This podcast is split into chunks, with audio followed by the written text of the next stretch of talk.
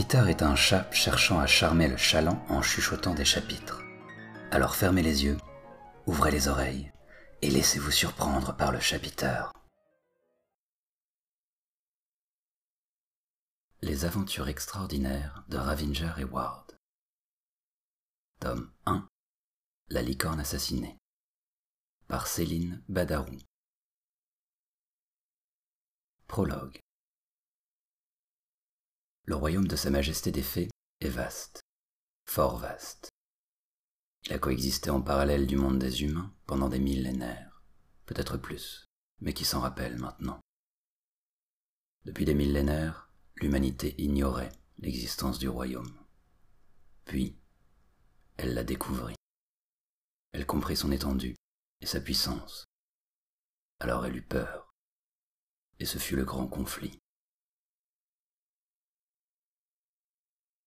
L'étrange appartement. Londinier était glacial à cette époque de l'année, et Yann Ravinger grelottait malgré son lourd manteau d'hiver et son épaisse fourrure noire et blanche. Il marchait le long des rues encombrées du centre-ville et peinait à se frayer un chemin dans la foule. Son gabarit, grand et large, faisait barrage aux flots de passants. Quel enfer depuis que les citoyens du royaume avaient adopté les coutumes humaines de célébration de Noël, l'ordre avait fait place à l'anarchie. Comme s'il n'avait pas assez de fêtes comme cela à Sidédib, ou même dans tous les comtés d'Albionis. Il fallait que l'on adopte ces stupides traditions humaines. Calambreden Il ne pensait pas devoir quitter son casernement pour passer du chaos militaire au chambard civil. S'il n'avait pas besoin d'un logis pour sa nouvelle vie citadine, il ne serait pas en train d'errer dans les rues enneigées et bondées de la métropole. Hélas, il se trouvait dans l'obligation de se rapprocher du dernier membre vivant de sa famille, maintenant que la guerre était terminée. Combattre les humains avait été une fort mauvaise expérience. Fort mauvaise. Il suspectait d'ailleurs que ce Noël ne fut rien d'autre qu'une concession faite suite à un obscur traité de paix, fait à la va-vite, très certainement en faveur de cette humanité dégénérée. Enfin, en dépit de ce qu'ils appelaient l'esprit de Noël, il ne prévoyait pas un seul instant de partager son quotidien avec sa vieille et insupportable sœur aînée. Les quelques dix-huit mois d'affrontement, où magie sombre et armement toujours plus inventifs s'étaient déchaînés, avaient épuisé les deux camps. Un traité de paix avait été établi entre les parties afin de mettre un terme à une guerre qui n'aurait probablement jamais eu de fin. Il fallait espérer que désormais, les humains avaient réalisé qu'ils ne pouvaient ni éradiquer, ni soumettre le royaume magique, et qu'ils devaient composer avec son existence. Ravinger eût préféré que la paix les ramène à leur vie d'avant, mais les décisionnaires trouvaient plus sage d'apprendre à se connaître. Ridicule. Ils ont cherché à nous éradiquer. Qui peut croire que les choses ont changé? Rien n'avait changé pour Ravinger. Il voulait vivre en paix, loin des humains et de leur ignorance crasse.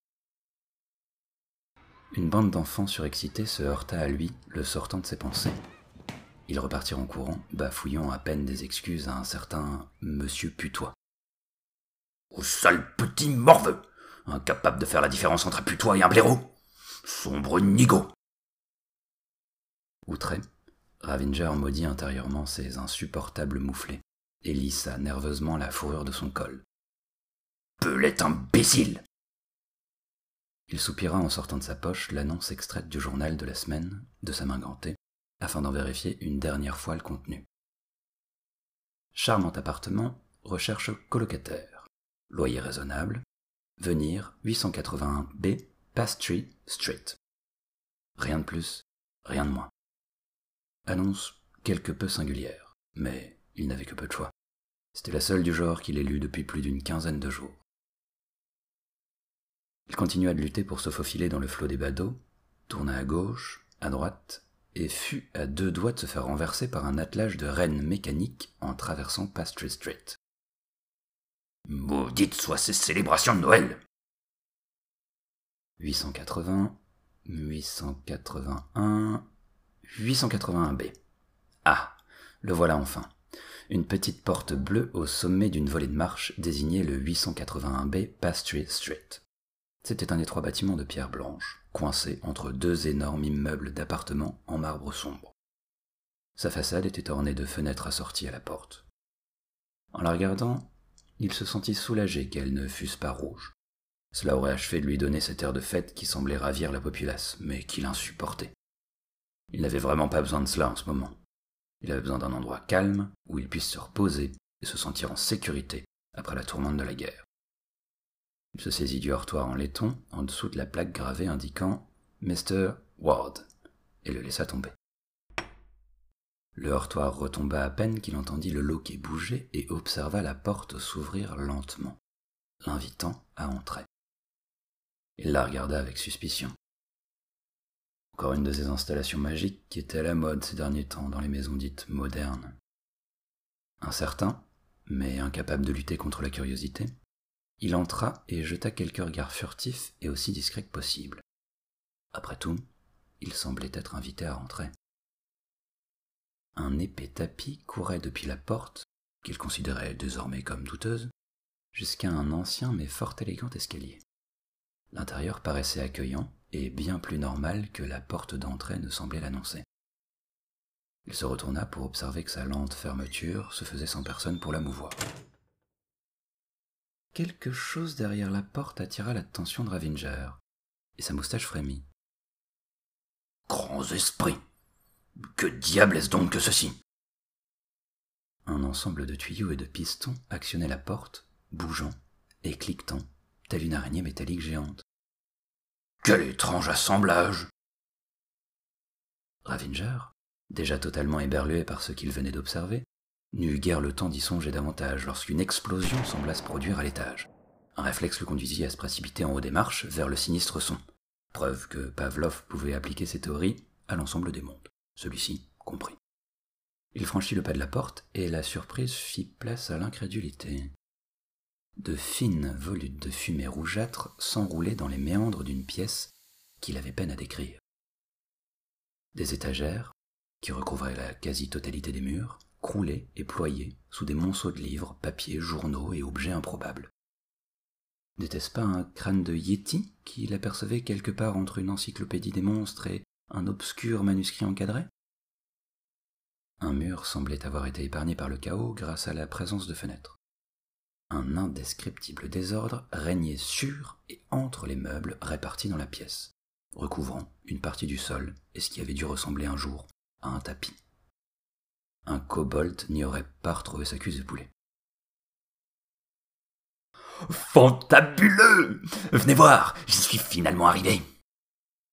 Ravinger sursauta, se tourna en direction de la voie, toussant et tentant vainement de ventiler de ses mains le brouillard écarlate.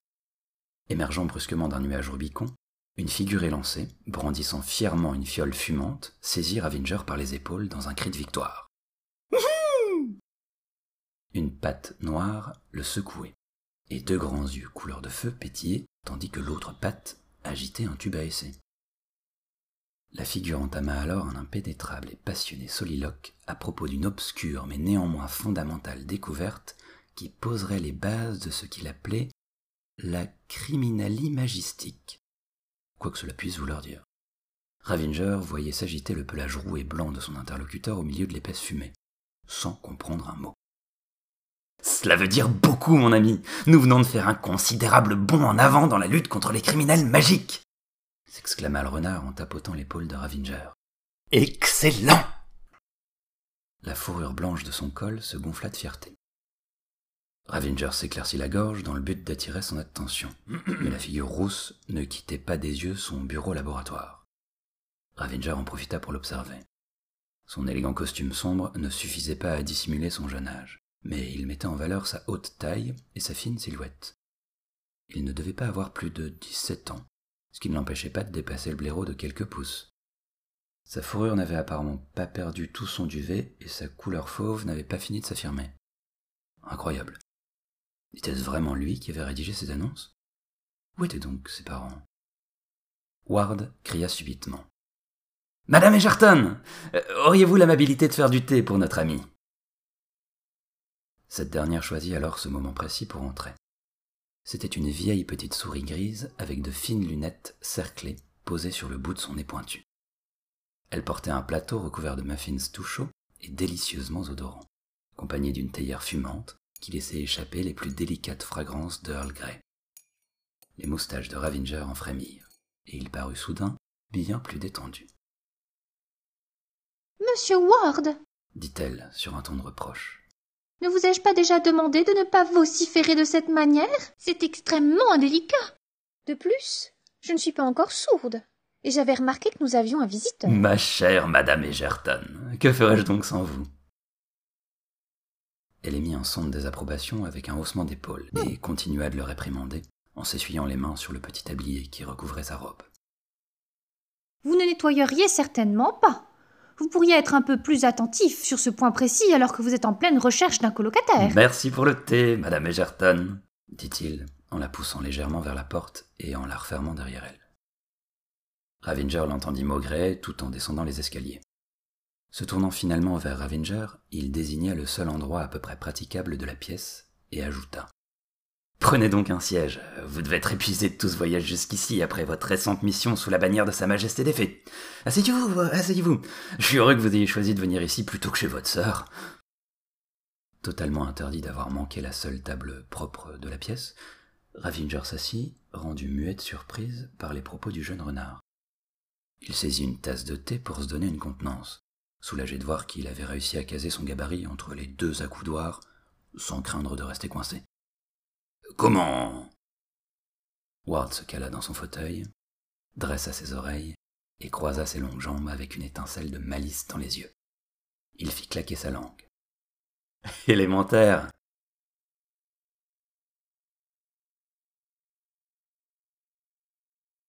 Et pour terminer ce podcast, un petit exercice de diction que vous pourrez reproduire chez vous, si le cœur vous en dit.